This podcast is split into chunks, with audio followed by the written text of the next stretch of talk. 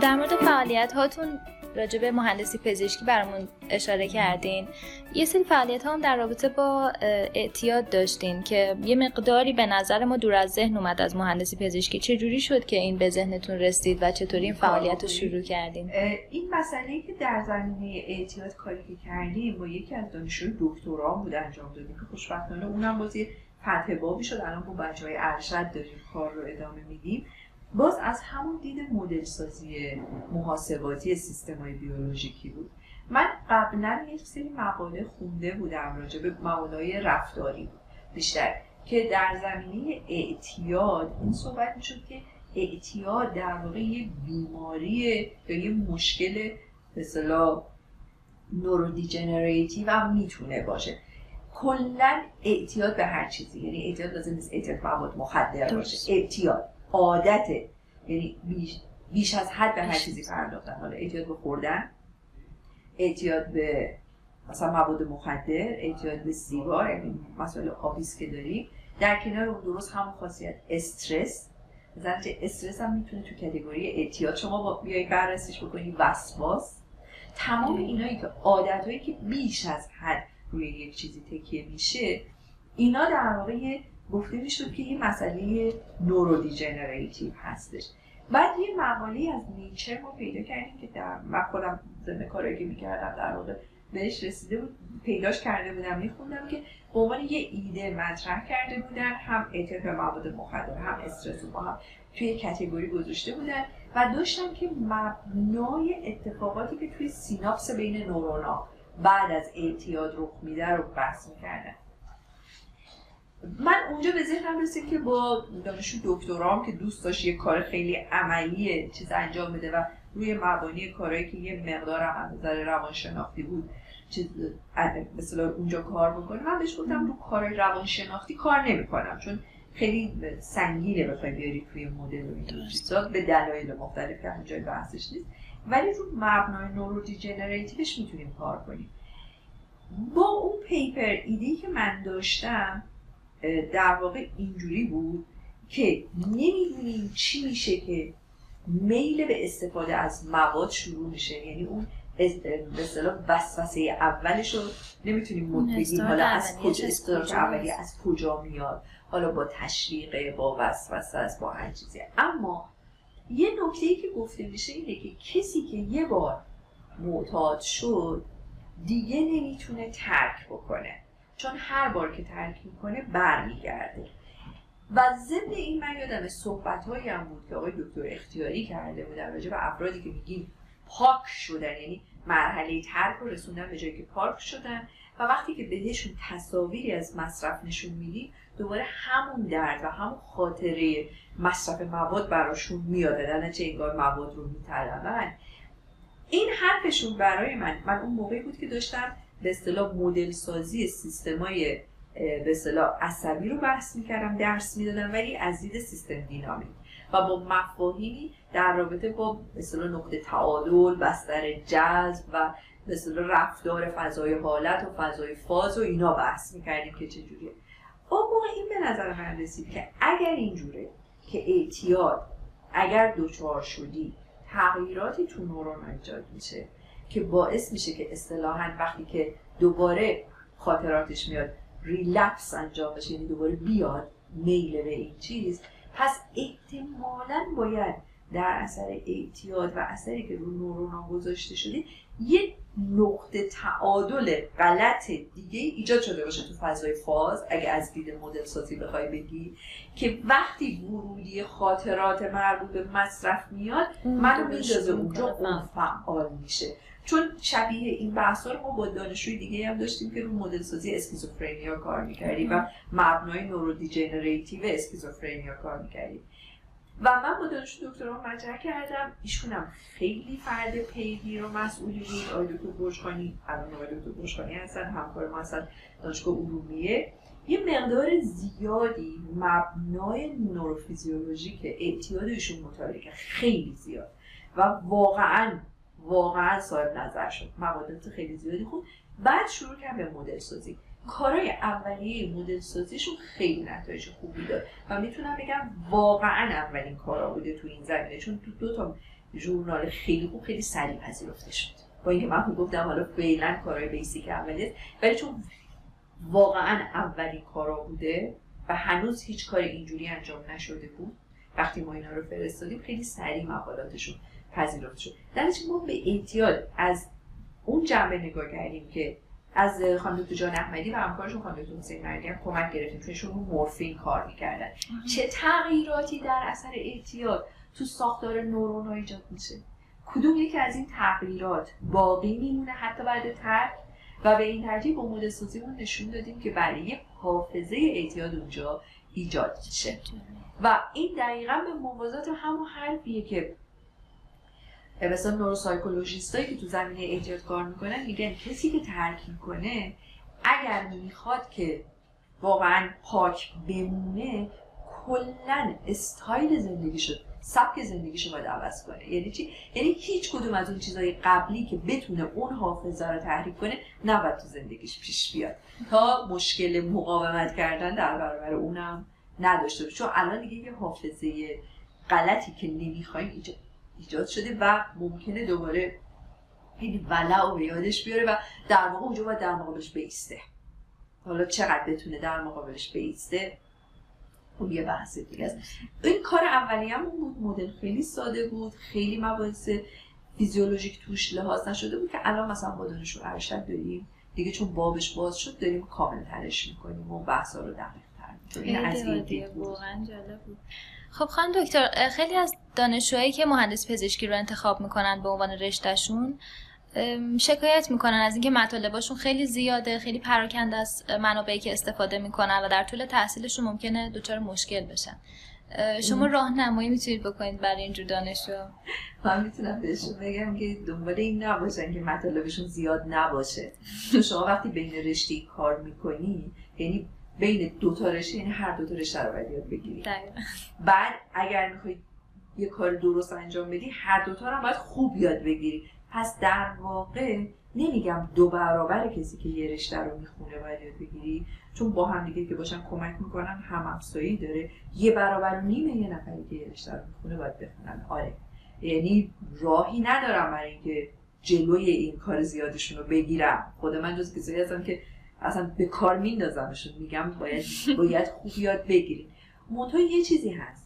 یه دور شما تو سطح کارشناسی داری مثلا رو نگاه می‌کنی یه دور تو سطح کارشناسی ارشد یه دور تو سطح دکترا.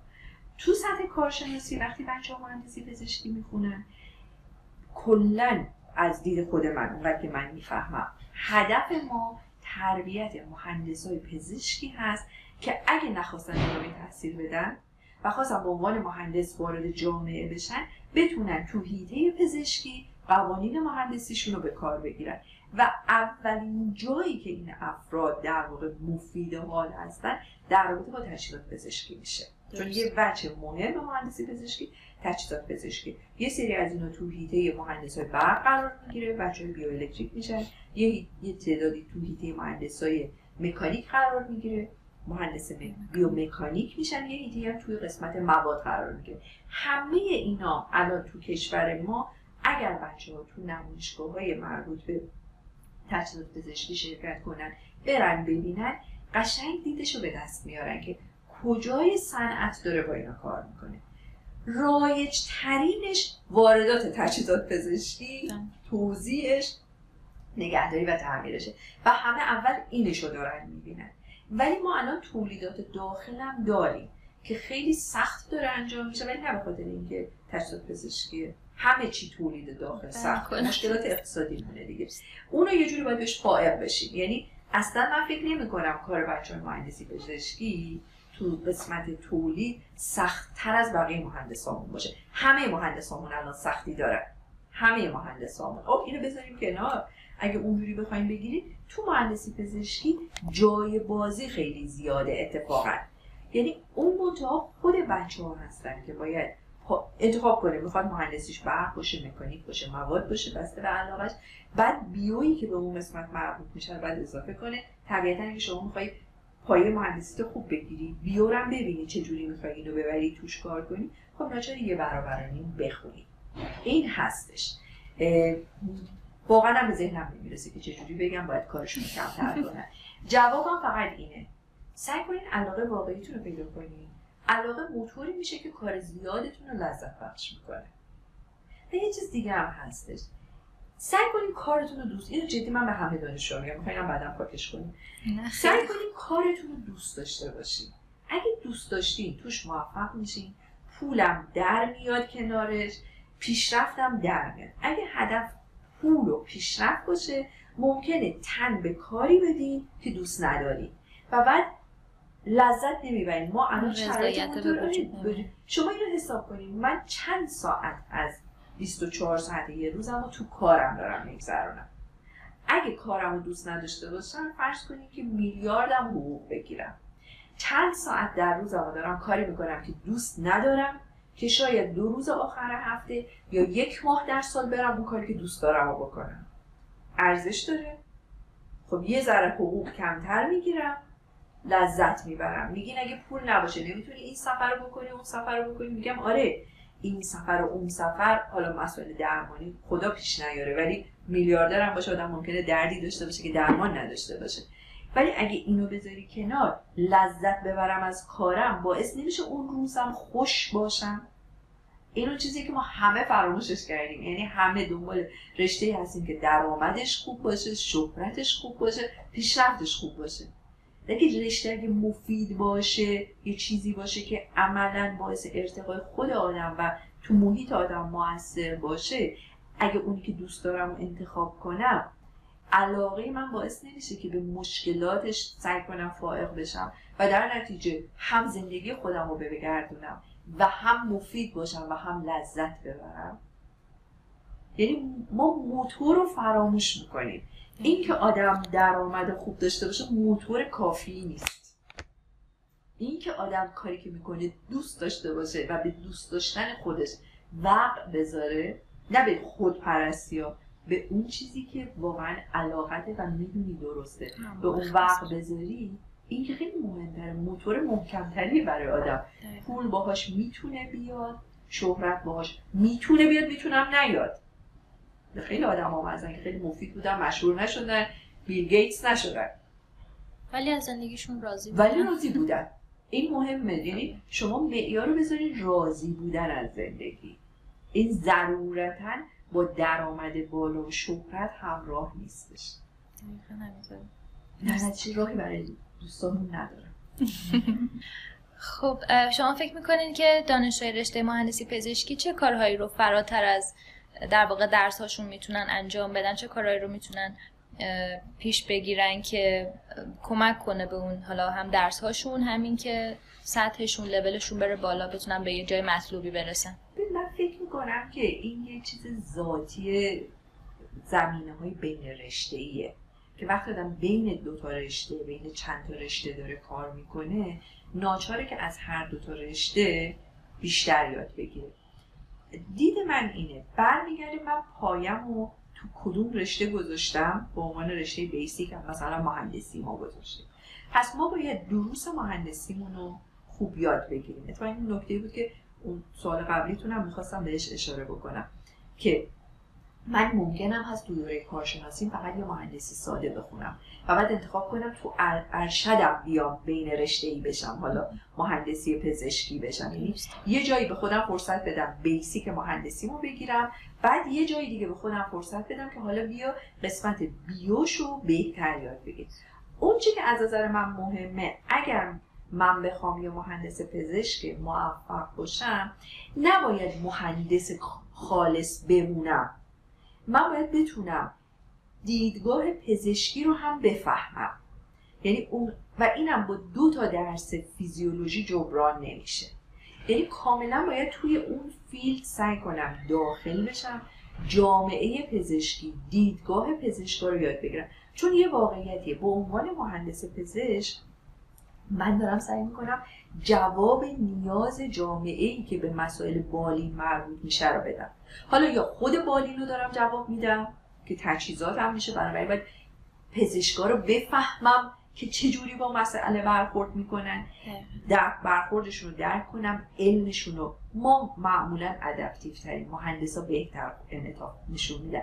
علمشون رو یاد بگیرم تو هیتشون داخل بشم اعتمادشون رو جلب کنم بیا تو اونا کنسرواتیو ترن ماها مقداری جسورتریم درسته. بنابراین باید بفهمیم چرا کنسرواتیو ضمن رعایت اسلوب اون جسارت خود مهندسا رو ببری تو تا بتونی تو هیته درمان داخل بشی. اگر می‌خوای تو علوم پایه داخل بشی باز دوباره بفهمی که علوم پایه چی هستش و بعد بتونی قالب مهندسی تو ببری اونجا. بنابراین اگر من به عنوان مهندس شروع کردم من باید علاوه بر درسایی که به عنوان بیو داریم به بچه ها میدیم خود بچه ها سعی کنن که دیدگاه بیو رو بیشتر درک کنن. یعنی الان که خیلی کورس های آنلاین زیاد شده. در از اونها استفاده کنن مباحث مختلف توی بیو رو یاد بگیرن. اگر می‌تونن کارآموزیاشون رو واقعا شرکت ها و بیم درست ممکنه هدف این نباشه که وارد بیمارستان بشن ولی شرکت یا بیمارستان برن تا جامعه درمان رو بشناسن و فضا رو بفهمن. و این با کارآموزی حاصل میشه. با کار مثلا والنتیر حاصل میشه. یعنی مسائل رو بشناسن بالین رو ببینن چیه. که بعد بتونن بیشتر درک بکنن که از چه دیدگاه کار مهندسیشو می‌تونه ببره اونجا. کنسرواتیو بودن محافظه کار بودن جامعه بالین چیه؟ با مریض سر و کار داشتن تو هر لولی چه کارشناس چه کارشناس ارشد چه دکترا. کمک کردن. چون هدف ما در نهایت اینه دیگه کمک بکنیم به اون جامعه و به مسائل اون جامعه. یا مستقیم بالی یا علوم پایشون. یه جایی ما بهشون کمک بدیم و از علوممون بریم اونجا. من فقط یه مثال براتون بزنم برای اینکه بتونید چیز کنید توی آمریکا کلا تو آمریکای شمالی ولی بهتون خواست توی آمریکا این امکان هست که شما سه سال یا چهار سال توی یه رشته مهندسی یا هر رشته که درس بخونی مدرک اون رو بگیری. بعد بری یه امتحان بدی و از سال دوی پزشکی یا سه پزشکی بشینی پزشکی بخونی.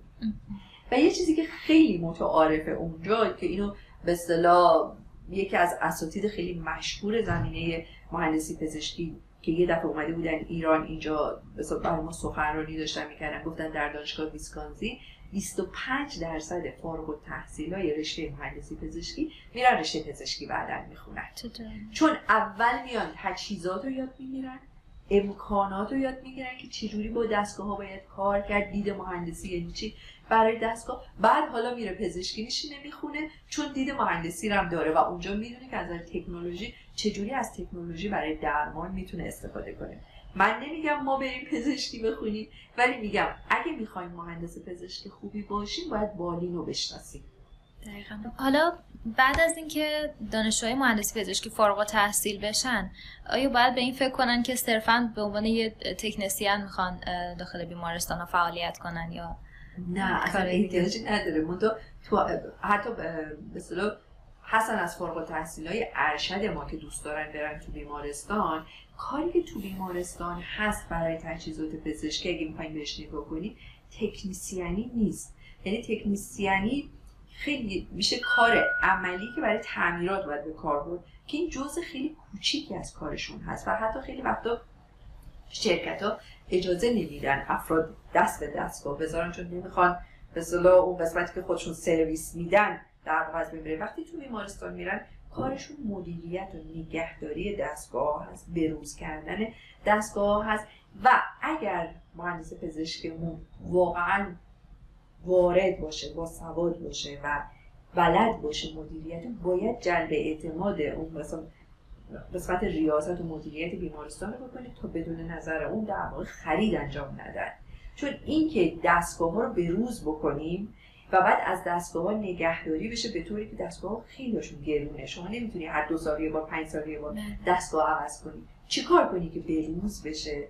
بعد بعد مثلا دستگاهی که کوچیکترن قابل حملن الان کجا هست الان کجا نیست الان احتیاج به تعمیرات داره. نکته خیلی مهم تقریبا اکثر دستگاه ها هر شش ماه بار یا هر سال یک بار باید کالیبره بشه. که اندازه هایی که میده چون پزشک از اون داده ها راجع به بیماری مریض نتیجه گیری می‌کنه. بنابراین اندازه ها و عددهایی که میده باید درست باشه تو رنج درست باشه. شرکت هزینه خیلی بالای بیمارستان رو چارج می‌کنن برای کالیبراسیون دستگاه ها و این کالیبراسیون خیلی مهمه. اگه یه مهندس پزشک خیلی وارد باشه خودش می‌تونه یه درصد زیادی کالیبراسیون ها رو انجام بده.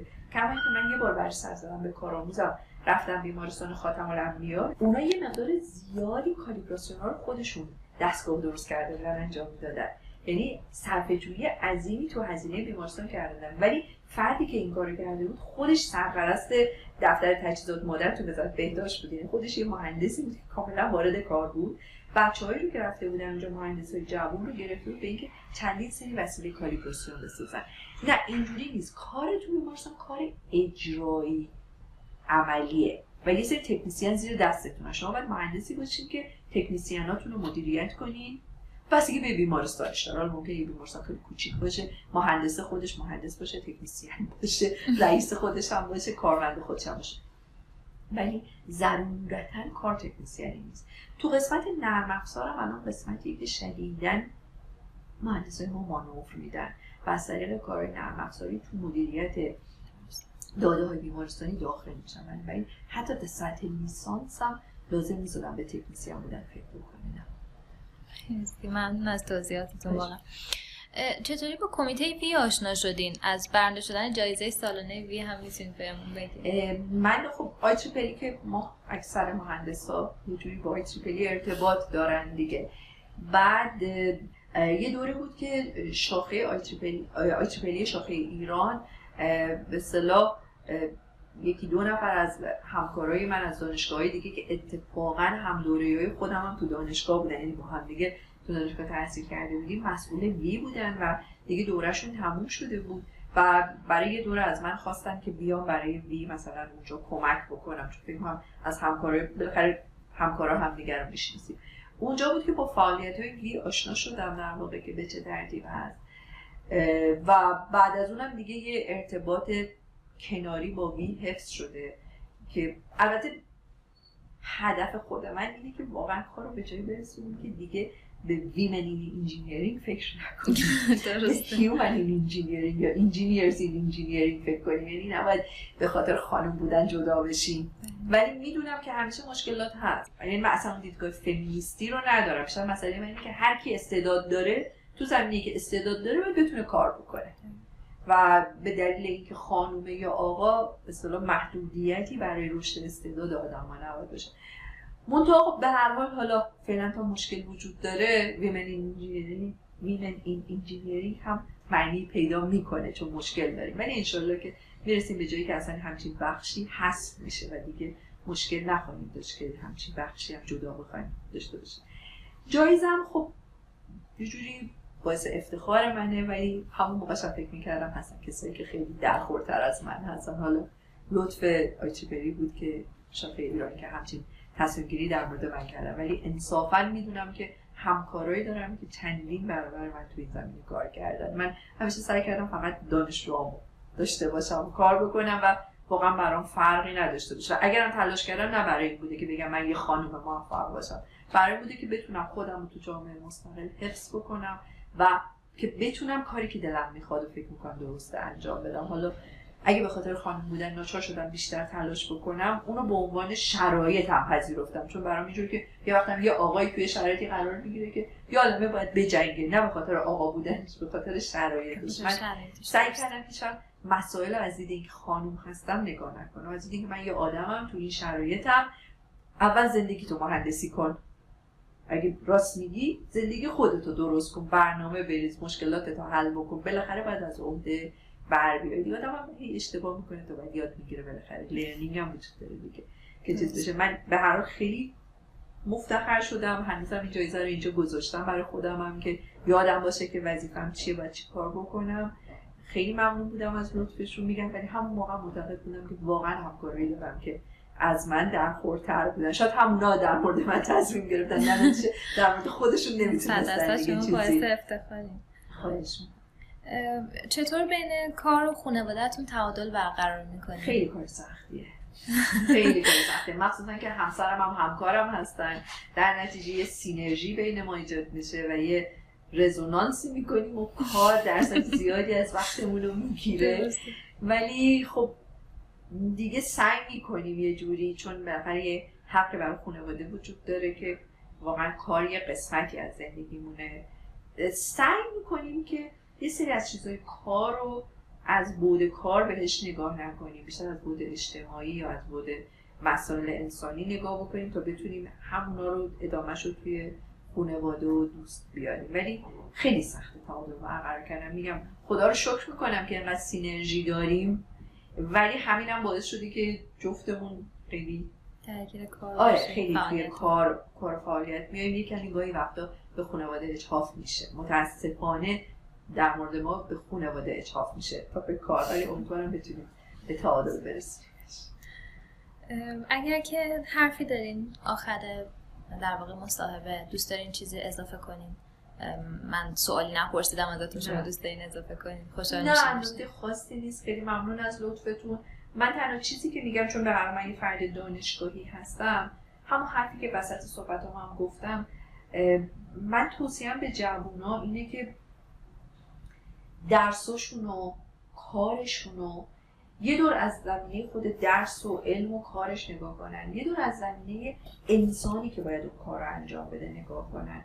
و ازش نتیجه بگیرن که برای انسانیت خودشون چه کار می‌تونن بکنن. من همچنین مثال خیلی ساده می‌زنم میگم ما یه درسی داریم شناسایی سیستم. تو شناسایی سیستم میگه که اول پلنت رو بشناس که بعد از روی پلنتی که شناختی بتونی خواستش رو که در آوردی بگی کنترلر مناسب چی باید باشه خیلی ساده دارم میگم. ابزرور داریم چی داریم چی داریم. من میگم خب همین من برای زندگی من تو هر محیط هستم می‌تونم چیز کنم. دیگه تا یه کاری به من دادن فوری شروع نکنم به عمل کردن. اول وقت بذارم شناساییش بکنم بشناسمش تحلیلش بکنم آنالیزش بکنم پایداریاش و ناپایداریاش نگاه کنم. بعد نگاه بکنم که کنترلر مناسب چیه اکشن مناسب من چیه. من اگه اون چیزی رو که اونجا دارم درس میدم درس می‌خونم یاد می‌گیرم مفهومش رو بکشم بیرون. تو زندگی من به طور واقع بتونم پیاده کنم یعنی اول زندگی خودم مهندسیش بکنم و روش کنترل داشته باشم اون وقت می‌تونم بگم اون چیزی که دارم درسم میدم یاد گرفتم. چون عملا دارم حسش می‌کنم. و وقت می‌تونم بگم وقتم تلف نشده. و همین رو به جوانات توصیه می‌کنم. یعنی درساتون رو جدی بگیرید بازم میگم حقوق و پیشرفت ارزش وقت شما رو نداره. باید بای پروداکت کار شما باشه. خودتون ارزشتونید. اینا رو جدی بگیرین. یعنی خودتون رو ارزون نفروشین. من هرگز فکر نمی کنم من در خور حقوقم هستم. حقوقم by-product کار منه. من خودم در حالا با ضعفام با حسنام من خودم باید در خور خودم باشم. اون حقوق قرار نیست ارزش منو بسنجه. اون حقوق by-product یه که به من داده میشه که تو وقتتو می‌ذاری این کار کنی. ما اینو میدیم که تو زندگی تو بگذرونی. حالا یا کم یا زیاد. دیگه من تصمیم گرفتم قانون بازیشو قبول کردم قبول کردم با این حقوق اینجا کار کنم. این دلیل نمیشه که بگم چون کمه من کار درست نمی‌کنم. کار با شخصیت من ارتباط داره کار با من ارتباط داره. من ارزشم خیلی بیشتر از اینه که با اون پول خودم رو بسنجم. در نتیجه واقعا خودتون رو ارزون نفروشید. نه اینکه اگه میلیارد به من بدن خوب دادن. نه بازم انگار خودم رو فروختم. من اصلا نمی‌خوام خودم رو بفروشم. یعنی این به نظر من خیلی مهمه. اگه اینجوری نگاه کنی ارزش انسانیتون هم به جاش میمونه. و خیلی حیفه که جوانای ما با این همه انرژی میرن اون طرف. این هم خوب گل می‌کنن. اینجا میارا رو یه ذره درستش بکنین. شاید دونه دونه دونه دونه میارا رو درست بکنن. دونه دونه به هم دست بده یه سینرژی ایجاد بشه که نتیجهش یه مقداری وضعمون بهتر از چیزی بشه که الان داریم. یعنی امیدمون به جوانامونه دیگه. امیدوارم که بتونه درست بشه. مرسی. خیلی ممنونم از اینکه وقتتون رو در اختیارمون قرار دادین. خیلی خوشحال شدیم از آشناییتون و واقعا افتخار دادیم. خواهش می‌کنم. لطف داریم منم از شما خیلی ممنونم. امیدوارم فقط صحبتام بتونه مفید حال واقع بشه برای کسی. و الا میگم منم هدف دیگه جز این که بتونم کمک بکنم نداشتم. ازتونم متشکرم که شما وقت گذاشتید. زنده باشید مرسی. خیلی خواهش می‌کنم. که موفق